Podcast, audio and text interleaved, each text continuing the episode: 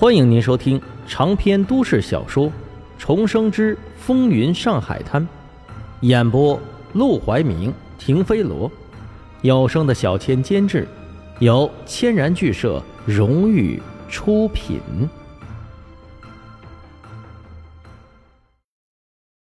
第五十二章，两个要饭的。卢小佳晃晃悠悠的身子猛地一顿，他缓缓的站直身体，忽然转身。你们都下去！一声令下，那几个女佣却你看看我，我看看你，犹豫要不要真的走。毕竟少爷现在还处在喝醉的状态，这里又满地的玻璃碎碴子，万一他们离开之后出了什么事，那谁都担待不起。滚！震耳的怒吼终于吓得女佣们浑身抖了一抖，不敢再墨迹，纷纷离开。确定没人之后，沈梦生才淡口开道：“怪不得何风林直到现在还要时不时的试探你，就你这样的表现，他怎么可能放心的下？”卢小佳眯起眼睛，再次抓住沈梦生的衣领，只不过没有骂他，也没有打他，而是把他从沙发上抓起来，直接拉进了书房。进了书房之后，卢小佳表现的正常多了。他翻出醒酒药，连磕了四五片，然后整个人瘫在椅子上。说吧，来找我什么事？我答应帮你夺回兵权，怎么现在没兴趣了？哼！如果我没兴趣，你以为你现在还能活着站在这儿？这么无法无天的跟我说话，我是让你有屁快放，少整那么多弯弯绕绕的。知道他心情不好，沈梦生也不计较他语气暴躁，转身环顾一圈，发现书架上陈列的不少书，还都是兵书。这么喜欢带兵打仗的人，却只能眼睁睁的看着兵权旁落他人，也难怪会如此抑郁。我上次说想夺回兵权，就得彻底堕落，还记得吗？我不是听你的去了赌馆，也跟陆兰春上了报，然后呢？兵权呢？他摊开双手，眼中透出凶光。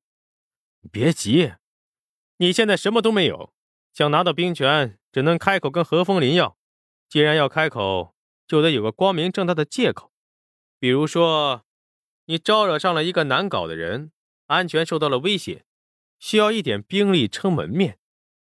卢小佳猛地坐直身体，双眼放光的看向沈梦生，这小子。终于说点有用的东西了，他眯了眯眼睛。搞谁？黄金荣？沈梦生笑了。我不是让你现在搞，你要这么做，还得有一个前提，那就是得让何风林相信你。说了半天还是废话，我怎么让他相信我？你不会要我跟陆兰春那戏子上报吧？还真跟陆兰春扯上了一点关系。但现在显然不是提这茬的时候。沈梦生摇头：“当然不是，我想到了一个绝妙的主意，既能让何风林相信你是彻底无心兵权，又能让你帮我赚钱，而我呢，则负责帮你搞军费，我们一起发财，感兴趣吗？”当天晚上，卢小佳前往春生饭馆见周老板，而沈梦生则去路边摊吃了碗馄饨，吃完他就头痛。又疲惫地瘫在了桌前，等着和马祥生会面的时间到来。在他对面不远处，两个穿得灰扑扑的孩子正捏着衣角，眼巴巴地看着他馄饨碗里的汤。沈梦生知道，他们是打算等自己离开，趁老板还没收碗的时候，偷偷把汤水喝掉。在大上海，这样的孩子实在是太多了。老板，再来两碗馄饨。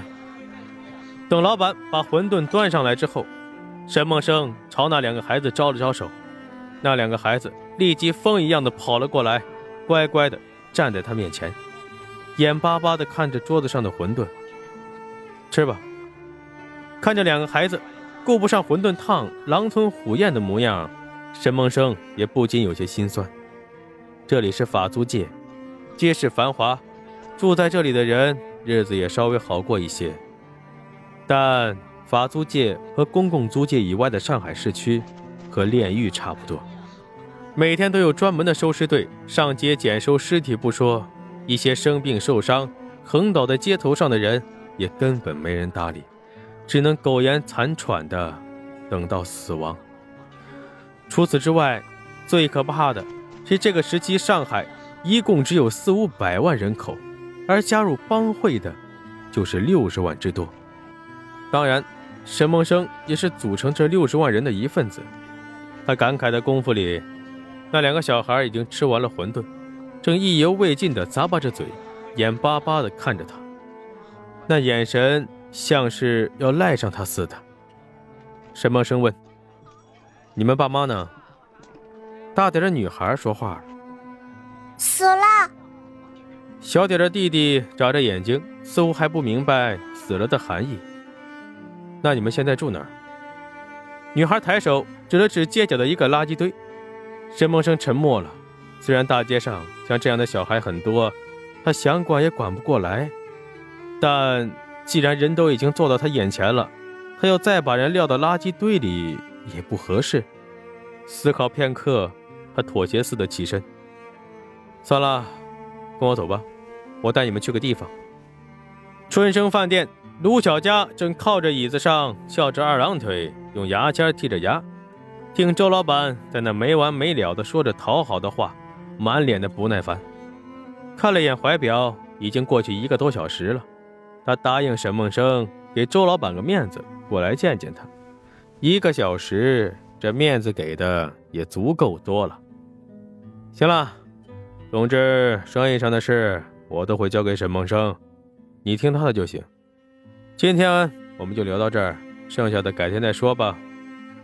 他站起了身，跺了跺脚，正要走，就见沈梦生领着两个要饭的小孩走了进来。你不是说有事不能来了吗？沈梦生笑道：“给你找两个小帮手。”什么小帮手？卢小佳瞪向那两个孩子：“两个要饭的。”沈梦生，你疯了！沈梦生也不管他面有怒色，走上前，趴到他耳边：“你住处连一个能信得过的人都没有。”你就不想要两个你不用提防的小丫鬟小厮使唤使唤？那也不能要两个要饭的。再说他们还是孩子。我问过了，一个十三，一个十一，这要放古代都已经是府上的大丫鬟了。你什么意思？别以为你帮我个忙，就什么垃圾都能往我这塞，有毛病！老子才不要！他气咻咻的说完，一脸不屑的拿起桌子上的帽子就走。沈梦生还是不肯放弃，追了两步喊道：“真不要啊！我看他俩底子不错，好好洗干净收拾一番，说不定还能当门面。”滚！卢小佳一点面子都不给，直接坐车走了。